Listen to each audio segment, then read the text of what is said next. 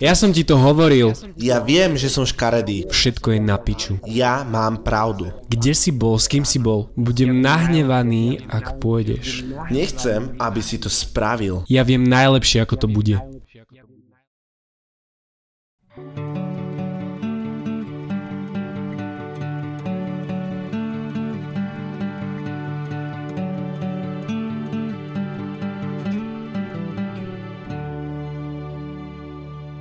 Ahojte kamoši a kamošky, vítajte pri 19. epizóde podcastu Na tebe záleží. Ja som Samuel Kizek. A ja som Juraj Paršo. A dnes máme tému červených vlajok v preklade Red Flags v angličtine a ideme si trošku osvietiť túto tému. Máš v okolí nejakého človeka, pri ktorom sa necítiš príliš najlepšie? Alebo respektíve po stretnutí s ním odchádzaš vyčerpaný a doslova, že vysatý. Je možné, že tento človek je toxický pre teba a pre tvoj život, ale ty to ignoruješ a stále nechávaš, aby znižoval kvalitu tvojho života. Práve preto v tejto epizóde sme sa rozhodli ukázať vám alebo povedať vám o nejakých red flags, nejakých takých najčastejších, ktoré nám ukazujú o danom človekovi, že je toxický pre náš život, že tento človek nie je správny a mali by sme s ním prerušiť kontakt vzhľadom na to, aby sme zvýšili kvalitu svojho života a aby sme sa my ako ľudia cítili lepšie, pretože okolie nás ovplyvňuje, ale to myslím, že už vy viete.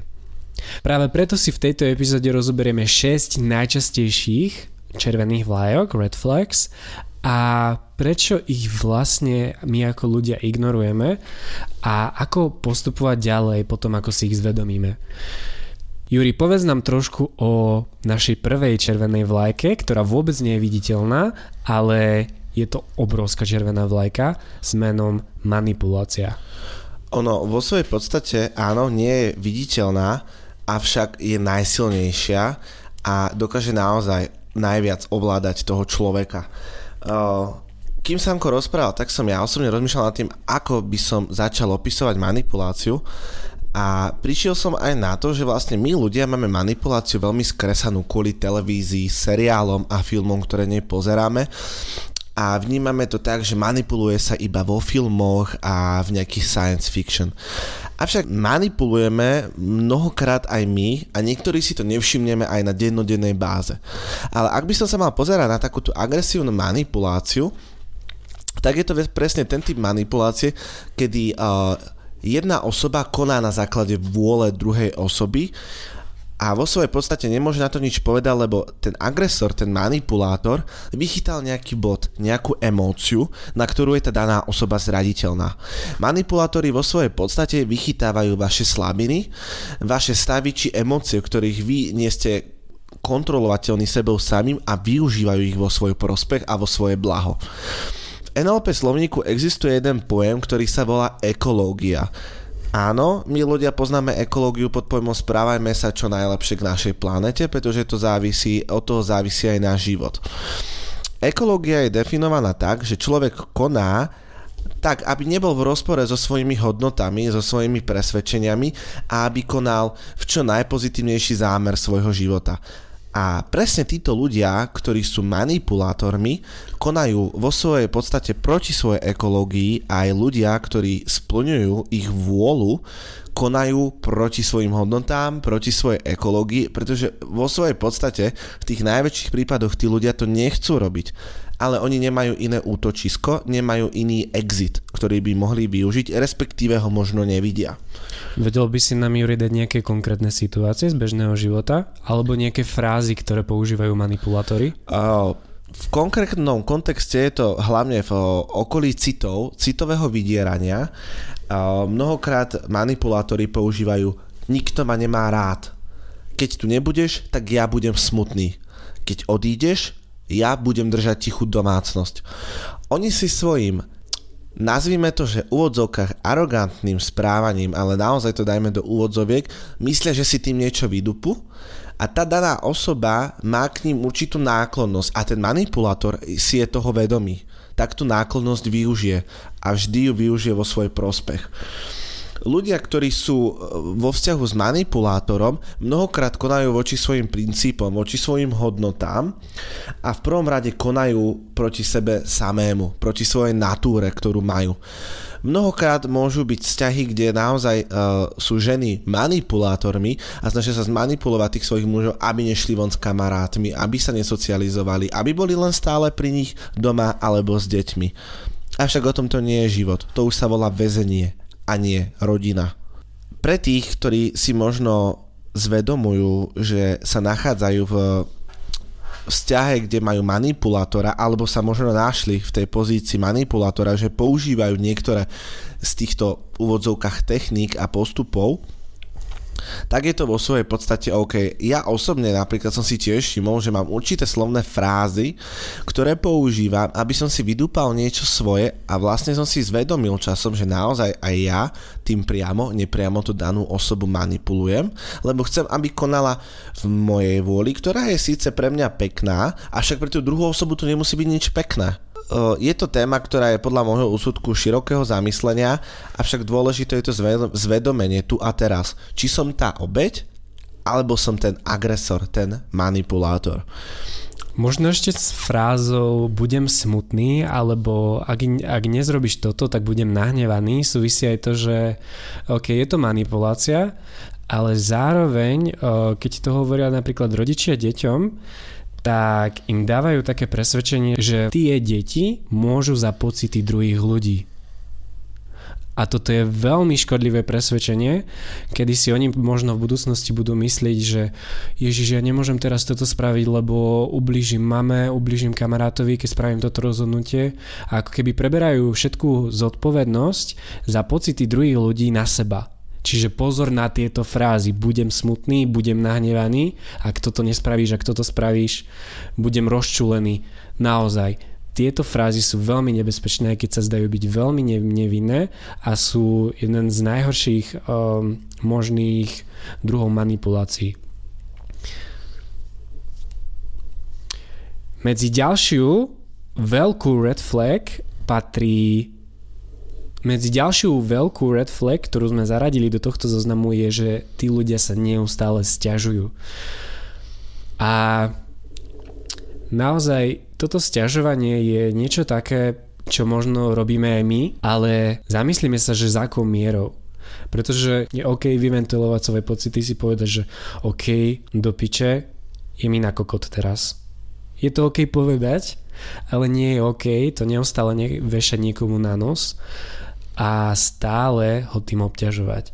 A ak máš ty v okolí takéhoto človeka, tak aký vplyv to má na tvoj život? Ako veľmi ťa to ovplyvňuje? Pretože takíto ľudia si myslím, že majú len zlý vplyv na náš život a vedia ho ovplyvniť negatívnym smerom. Pretože v tebe sa to potom možno nahromadí a potom možno vybuchneš a nie je to stokrát najlepšie. Takže naozaj najlepšie je takýmto ľuďom sa vyhnúť a pokiaľ je to niekto naozaj z tvojich blízkych, tak obmedziť komunikáciu s nimi. Možno to znie veľmi hrubo, ale pokiaľ chceš zvýšiť kvalitu svojho života, tak možno ani nemáš na výber. Napríklad moja babka, ona má svoje ups and downs, čiže raz je taká, raz je taká a niekedy sa dosť, nie že stiažuje, ale by som povedal tak všeobecne, že nadáva a ja vtedy vypnem. Ja ju nepočúvam. Akože možno to znie zlé, ale ja reálne vypnem kvôli sebe, mám ju rád, ale ja to nepotrebujem počúvať. Hej? Alebo odídem do inej izby a vrátim sa, keď skončí, alebo vrátim sa, keď bude mať inú náladu. Takže aj takto to môže spraviť. Ďalší typ ľudí, alebo ďalšia red flag, ktorú sme zahrnuli do toho zoznamu, je, že ľudia, že niektorí ľudia musia mať vždy pravdu. Juri, čo nám o tom povieš ty, o týchto ľuďoch? Keď som si spisoval body k tejto téme, tak som sa zamyslel sám nad sebou, pretože aj ja som patril medzi tých ľudí, ktorí vždy tú pravdu museli mať a ešte aj teraz sa prichytím pri tom, kedy si niekedy doslova za to pravdou až moc dupem, že vo svojej podstate to nie je doslova až pekné. Ja osobne som si to zvedomil na určitých situáciách z môjho detstva, kedy boli momenty v mojom detstve, kedy som bol za nepravdu vysmiatý a bol som ako keby výsmechom pre kolektív, že ľudia si z toho uťahovali. Hej? Pozerajme sa na to tak, že väčšina našich správaní, ktoré máme v dospelosti, pochádza z nejakých situácií, ktoré sa nám udiali v našom detstve. A ja som si to tak zvedomil na pár situáciách v mojom detstve, kedy som za nepravdu alebo za nekorektnosť toho, čo som povedal, bol zosmiešnený a dehonestovaný nejakou spoločnosťou, ktorou som sa v tom čase nachádzal. A z toho dôvodu som si uh, nejaký čas svojho života nosil presvedčenie, že OK, ja musím byť ten, čo má vždy pravdu, OK, ja musím byť ten, na koho názor vždy všetci prikývnu. Avšak ako život chcel, prišli mi do života situácie a ľudia, ktorí nie vždy súhlasili s mojimi názormi a s tým, čo si ja myslím a dostával som doslova cez hubu. Život ma naozaj e, sa s tým so mnou nebabral, až dokým ma neprivedol do momentu, kedy som bol nútený sám sebou sa nad tým zamyslieť a zhodnotiť OK, ako teda chcem ja ďalej žiť. Čo sa týka týchto ľudí, tak zo vlastnej skúsenosti môžem povedať, že sa e, chcú neustále dokazovať svoju pravdu a chcú sa utvrdzovať v tom, čo hovoria. Chcú, aby e, tí ľudia v nich našli uznanie, ale vo svojej podstate to vyplýva z toho, že tí, ktorí chcú mať tú pravdu, nevidia to uznanie v sebe samom a nevidia to, čo v sebe majú a neustále to požadujú a hľadajú to u druhých. Avšak oni to len prehliadajú, pretože vo svojej podstate ten ich e, skutočný arzenál a tie talenty, čo oni mali v detstve, im neboli možno tak podané, ako mali, preto si oni vytvorili ochranný mechanizmus. Taký, že budú mať neustále pravdu ľudia sa hlavne kvôli tomuto návyku z môjho uhla pohľadu a skúsenosti chcú stávať stredobodom pozornosti v každej spoločnosti, ktorej sa nachádzajú, či je to rodina, či je to práca, či je to kolektív spolužiakov, alebo aj obyčajný kruhový tréning v nejakom fitku. Jednoducho tí ľudia majú nedostatok tej seba dôvery v seba samého a nejakej e, nemajú nejaký ten dôkaz sebe samom o tom, že naozaj sú dobrí a stačí, že oni sami si povedia, že sú dobrí. Oni to neustále potrebujú mať zvonku a aj keď im to niekto vyvráti, tak sú urazení a nahnevaní, pretože ako to, že si si to dovolil, hej, vždy mi doteraz všetci prikývli. No vo svojej podstate, čo som si ja všimol na svojom pozorovaní, že ľudia ti prikývnú a s prepačením majú na 90% prípadov v piči, aj keď si myslia niečo iné, len aby s tebou nemali konflikt, ak vedia, že si horlivejšia povaha alebo že im vieš z toho zavariť, oni radšej prikývnú a riešia riešia si ďalej svoj život. Čiže aj pre tých z vás, ktorí neustále si stojíte za svojou pravdou a za úvodzovkách tým svojim bohom, ako sa vraví, tak naozaj to vaše spoločenstvo, keď už je s vami dlhodobo vás berie, takže OK, on si vždycky povie svoje, avšak mne to nevadí, ja si aj tak budem myslieť svoje, hej. Každý z nás máme nejaké svoje presvedčenia a máme nejaké svoje mm, bariéry, ktorých sa držíme a proste keď je niečo mimo tú našu bariéru, tak je to mimo a my tomu aj tak nedávame veľkú pozornosť ako ľudia. Môžem, ja by som chcel dodať k tomu to, že my vôbec nemyslíme tým, že tých ľudí teraz odsudzujeme. Tí ľudia to myslia dobre. Uh, jeden zo základov alebo jeden z princípov, podľa ktorého my s Jurím žijeme, je, že každý človek má za svojim správaním uh, pozitívny úmysel, lenže ten pozitívny úmysel je pozitívny pre nich.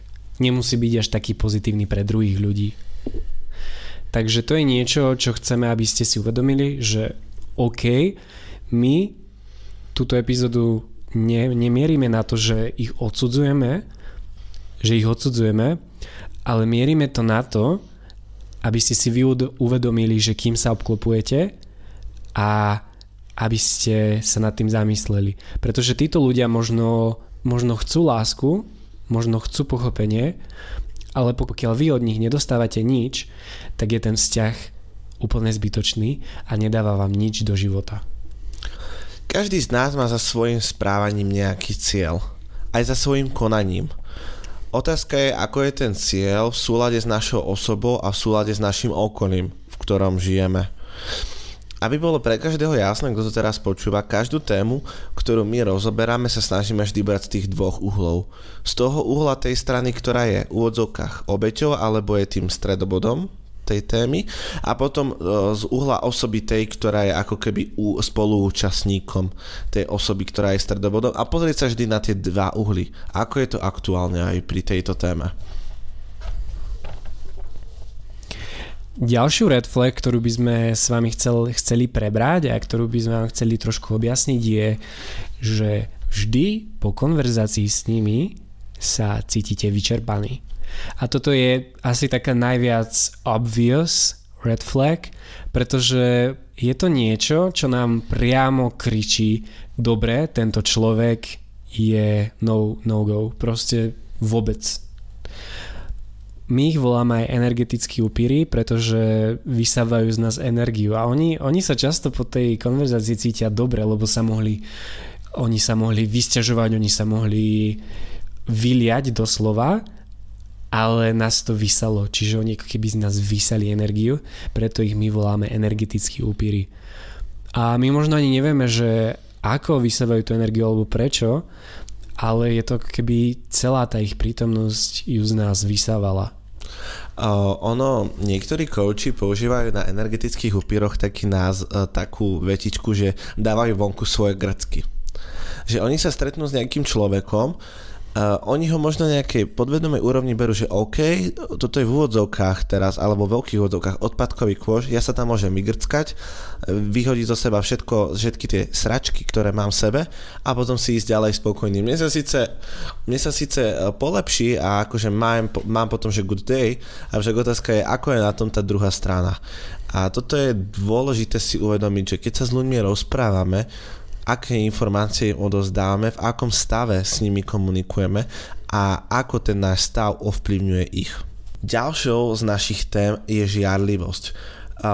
Ja som žiarlivosť charakterizoval jednou vetou a to tým, že nezdravo lpíme na šivej osobe, ktorá aj tak nikdy nebude našim majetkom.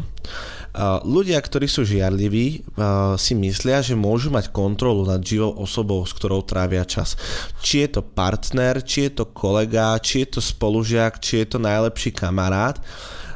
Tí, tí ľudia doslova na nich spia a chcú mať tú osobu v každom momente pri sebe a keď nemajú náladu, tak s nimi netrávia čas ale keď majú náladu, potrebujú byť s nimi neustále. Čo je zaujímavé na týchto žiarlivých ľuďoch je to, že keď oni sa necítia byť s tou danou osobou, tak im je jedno, kde sa tá osoba nachádza. Ale ako náhle tá osoba potrebuje ich mnohokrát, tak oni nemajú čas žiadliví ľudia si neuvedomujú, že naozaj na druhej strane toho vzťahu tá druhá osoba, že je to živý človek, ktorý má svoje prežívanie, ktorý má svoju dennodennú prácu, nejaké zodpovednosti, svoje starosti, svoje problémy, ktoré potrebuje riešiť.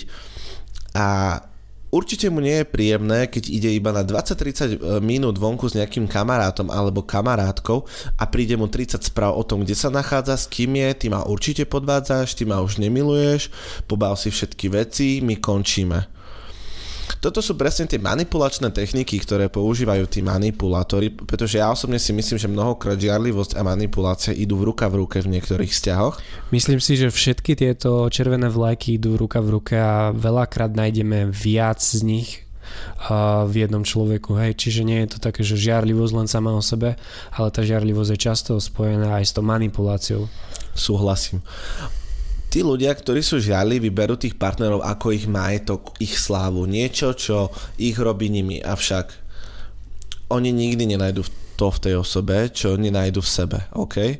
Treba si uvedomiť, že naozaj ty musíš v prvom rade vidieť sebe to svetlo, až následne ho uvidíš tej druhej osobe a tá druhá osoba ťa nepredá.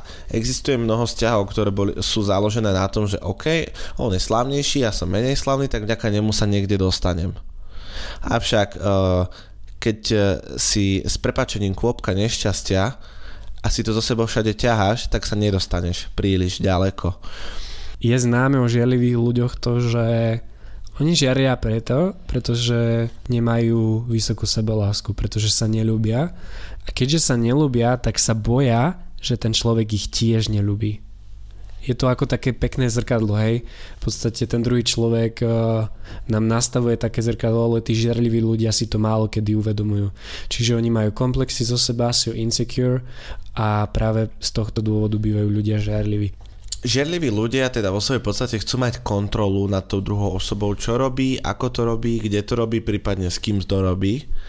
Avšak povedzme si úprimne, že jedinú vec, jediné veci, na ktorými dokážeme mať kontrolu, je to, kedy pôjdeme na veľkú, kedy pôjdeme na malú, a prípadne kedy pôjdeme grckať a z hľadiska nejakého myslenia môžeme mať tak kontrolu nad svojim stavom a nad tým, čo sa odohráva v našom vnútri. Avšak nikdy nebudeme môcť ovládať druhú osobu, pretože je to fakt slobodná free spirit osoba, ktorá si aj tak skôr či neskôr urobí podľa seba, pretože ľudská natúra a osobnosť je už tak raz zakódovaná.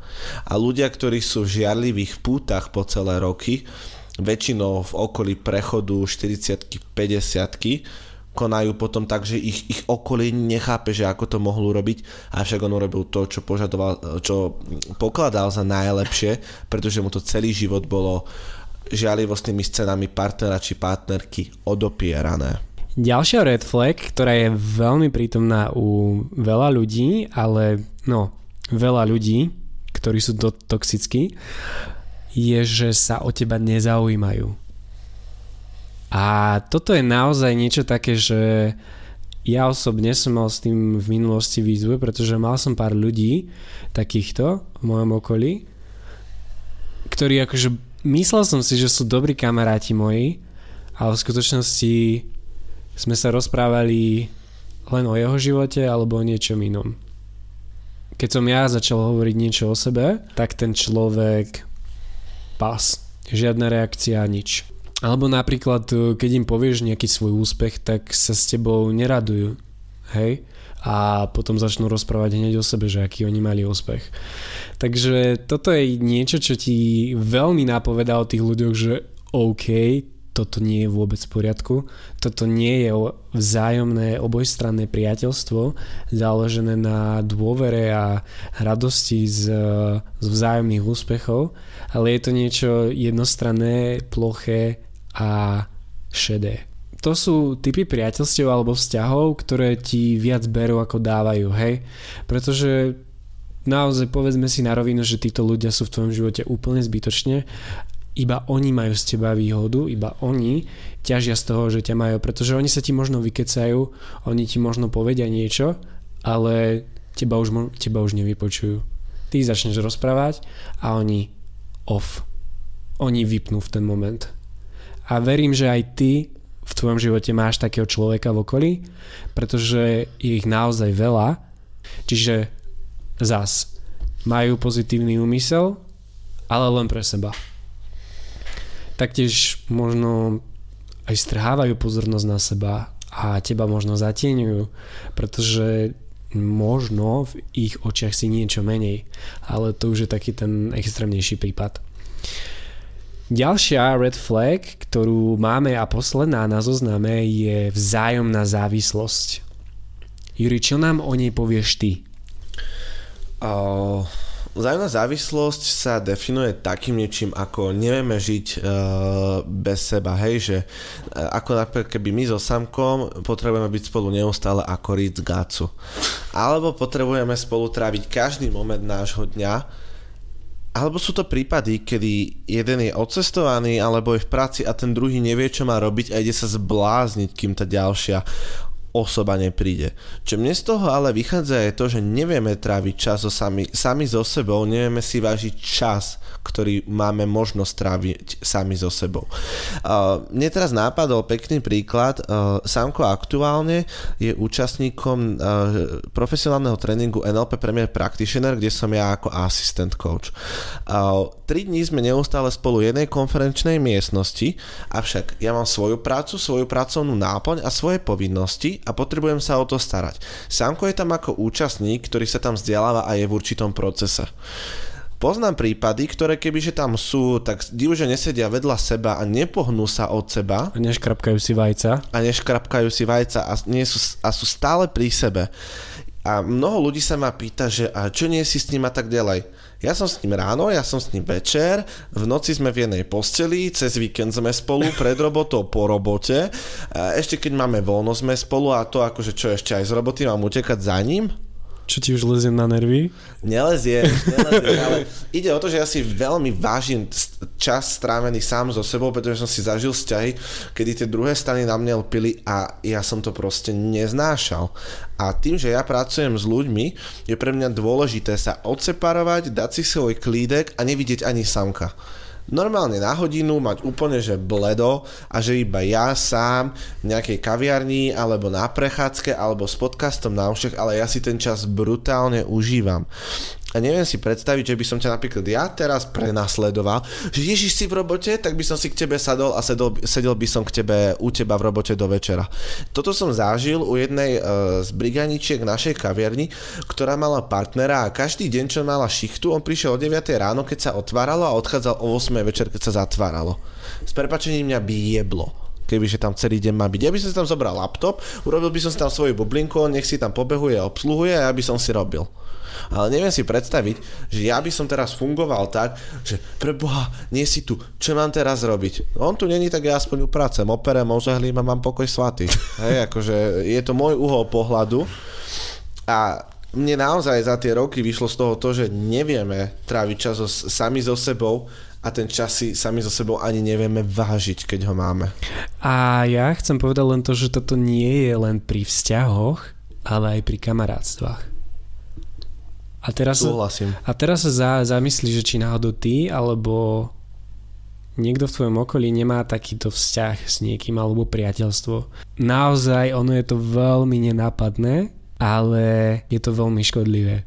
Pretože niekedy určite v živote príde ten moment, kedy budeš bez toho človeka možno mesiac a ty zrazu nevieš, kto si a ty zrazu stratíš identitu.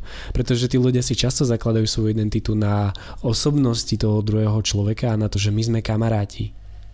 Hej, že kebyže, kebyže my dvaja sme na sebe závislí a niekto by sa mňa... a niekto by sa mňa spýtal, že kto som, tak by som povedal, že som Juriho frajer. Pekne si to povedal tam ide o to, že mnohokrát, mnohokrát naozaj v tých vzťahoch, keď sa predstavujeme, tak uh, niekto povie, že no a ja som uh, sámkov priateľ. Avšak ja nie som jeho priateľ, iba ja som Juraj Paršo, človek s takýmto a s takýmto zázemím a áno, som vo vzťahu so sámkom ale nie som len jeho partner. To by som si len identitu zaškatulkoval na neho a vlastne všetko to pekné o sebe by som nemal možnosť povedať tým ľuďom. A ako keby samka, na samka teraz spadne luster a už není medzi nami, tak ako čo poviem, som so samkom, ktorý je v trúhle, hej, ako treba sa naozaj naučiť stať si sám za sebou, za tou svojou nezávislosťou a držať si to. Pretože naozaj tá naša nezávislosť je to jediné, čo nám nikto nemôže zobrať a iba my sami sa o to môžeme pripraviť. Prečo ale tieto red flags ignorujeme? Ja mám viac teórií a myslím si, že sú správne, môžete so mnou nesúhlasiť, ale teraz vám ich poviem. My tie red flags možno si ich uvedomujeme na podvedomej úrovni, ale aj tak, možno aj na vedomej, ale aj tak ich ignorujeme. A myslím si, že to je preto, pretože máme buď nízku sebahodnotu, nízku sebalásku, alebo nevieme, kto sme, nemáme svoju identitu. Čiže my, tie, my sme ochotní ignorovať všetky známky toho, že ten človek je toxický, preto, pretože nemáme dobrý vzťah samým so sebou a preto ani nevyhľadávame dobré vzťahy do nášho života. Je to také pekné zrkadlo, taký pekný kolotoč, ktorý nám dáva spätnú väzbu na náš mindset a na náš život. Hej. Uh, alebo niekedy to môže byť aj to, že nemáme zvedomené, že ten človek je toxický pretože mm, niekedy to ten, tí ľudia naozaj robia nenápadne možno tú manipuláciu, alebo respektíve že sa stiažujú, možno keď sa stiažujú, tak možno oni nevedia, že, že toxicky pôsobia na iných ľudí, hej. Lenže ak my sme si to zvedomili, tú red flag, a stále v tom vzťahu zotrvávame, tak máme nízku sebalásku a nízku sebahodnotu. Period. Dobre, Juri, čiže povedzme, že sme si zvedomili teraz red flag na nejakom človeku, ktorého máme v okolí. Čo ďalej s tým? Z pozície toho, že tej osoby, ktorá si zvedomila, že má niekoho z reflex vo svojom okolí, a je dôležité si vytvoriť k tej danej osobe nejaký postoj, nejaké svoje stanovisko.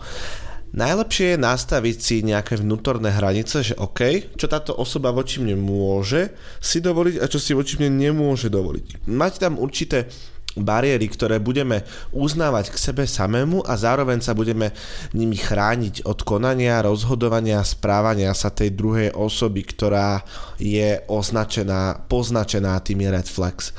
Um, v NLP, ale taktiež aj motivačnej uh, literatúre sa používa taký výrok, že love it, leave it or change it. Môžeš si to buď zamilovať, môžeš to buď opustiť, alebo to môžeš zmeniť. Toto rozhodnutie už ale ostáva na tebe, čo s tým spravíš. Avšak treba, si, treba sa nad tým zamyslieť. Osobne by som neodpisoval niekoho na základe iba jednej malej red flag. Hej, o, ono, každý z nás máme svoje muchy a každý z nás sme hm, hlavne význační možno aj tými našimi nedokonalosťami, pretože tie nás robia ľuďmi a je to úplne v poriadku, že nejakú red flag máme aj my so samkom, kebyže to možno rozoberieme do podrobna, tak si ich nájdeme nie zo pár, ale nie koľko. Dôležité je, či sa naučíme s tou osobou kooperovať tak, aby nás to neovplyvňovalo, alebo si to jednoducho zamilujeme, však voči gustu žiaden dišputát alebo to zmeníme. Zmeníme svoj postoj a ďaká tomu postoju sa budeme snažiť meniť aj tú druhú osobu. Pretože, a toto si prosím zapamätajte, ak chcete naozaj zmeniť niekoho, zmente ho cez svoje správanie a cez svoje skutky. Nerobte to násilu, pretože s násilím príde násilie aj od tej druhej osoby. A ak chcete niekoho zmeniť, tak choďte mu príkladom. Ukážte mu, ako sa to dá. A predovšetkým, ak nájdete mm, nejakého človeka vo svojom okolí z red flag, tak mu to povedzte. Je dôležité mu povedať to, že OK, môj drahý, toto je vec, s ktorou mám výzvu a ak si ochotný na tom pracovať, tak ja tu s tebou budem. Ale pokiaľ nie, tak odchádzam, pretože mi tento vzťah ubližuje je OK odísť z nejakého vzťahu. Je OK povedať, že OK kamoš, toto mi na tebe vadí, pokiaľ na tom nezapracuješ, tak my sa lúčime. A to nie je z toho, že by sme ho nejak manipulovali, ale to je z lásky k sebe. A ten človek možno ne, nebude chcieť a je to úplne OK. Ale je dôležité, že ste mu to povedali, pretože ste, pretože ste mu dali spätnú väzbu a už je len na ňom, že čo on s tou spätnou väzbou spraví. Pomaly sa dostávame k záveru dnešnej epizódy a sme veľmi radi a šťastní, že ste s nami až do konca. A dali by sme vám úlohu, ktorú, na ktorej môžete zapracovať, je, že napíš si na zoznam ľudí v tvojom okolí, ktorí ti napadli, že majú red flags a napíš si k ním, že ako konkrétne ovplyvňujú tvoj život. A taktiež sa aj zamyslí, že či náhodou ty na sebe nemáš nejaké red flags a ako ich môžeš zmenšiť, alebo respektíve ako ich môžeš odstrániť. Zminimalizovať. Zminimalizovať. Čiže je dôležité, aby si šiel po, do akcie po tomto podcaste, pretože hovoríme to v každom podcaste. Pokiaľ počuješ niečo, prečítaš si knihu, ale nejdeš do akcie, potom tak si ju čítal úplne zbytočne. Čiže takto je aj s týmto podcastom. Pokiaľ po tomto podcaste nepôjdeš do akcie, tak si ho počúval úplne zbytočne. Čiže napíš si tých ľudí, napíš si, ako ovplyvňuje tvoj život a napíš si, čo s tým chceš spraviť. Taktiež sa to volá aj call to action. Call to action. My ti prajeme, aby si mal v živote čo najmenej červených vlajok a aby si mal okolie, ktoré ťa doplňa energiou a aby sa obklupoval ľuďmi, ktorí ťa robia šťastným a s ktorými si šťastný ty. Ďakujeme krásne a maj sa. Ahoj.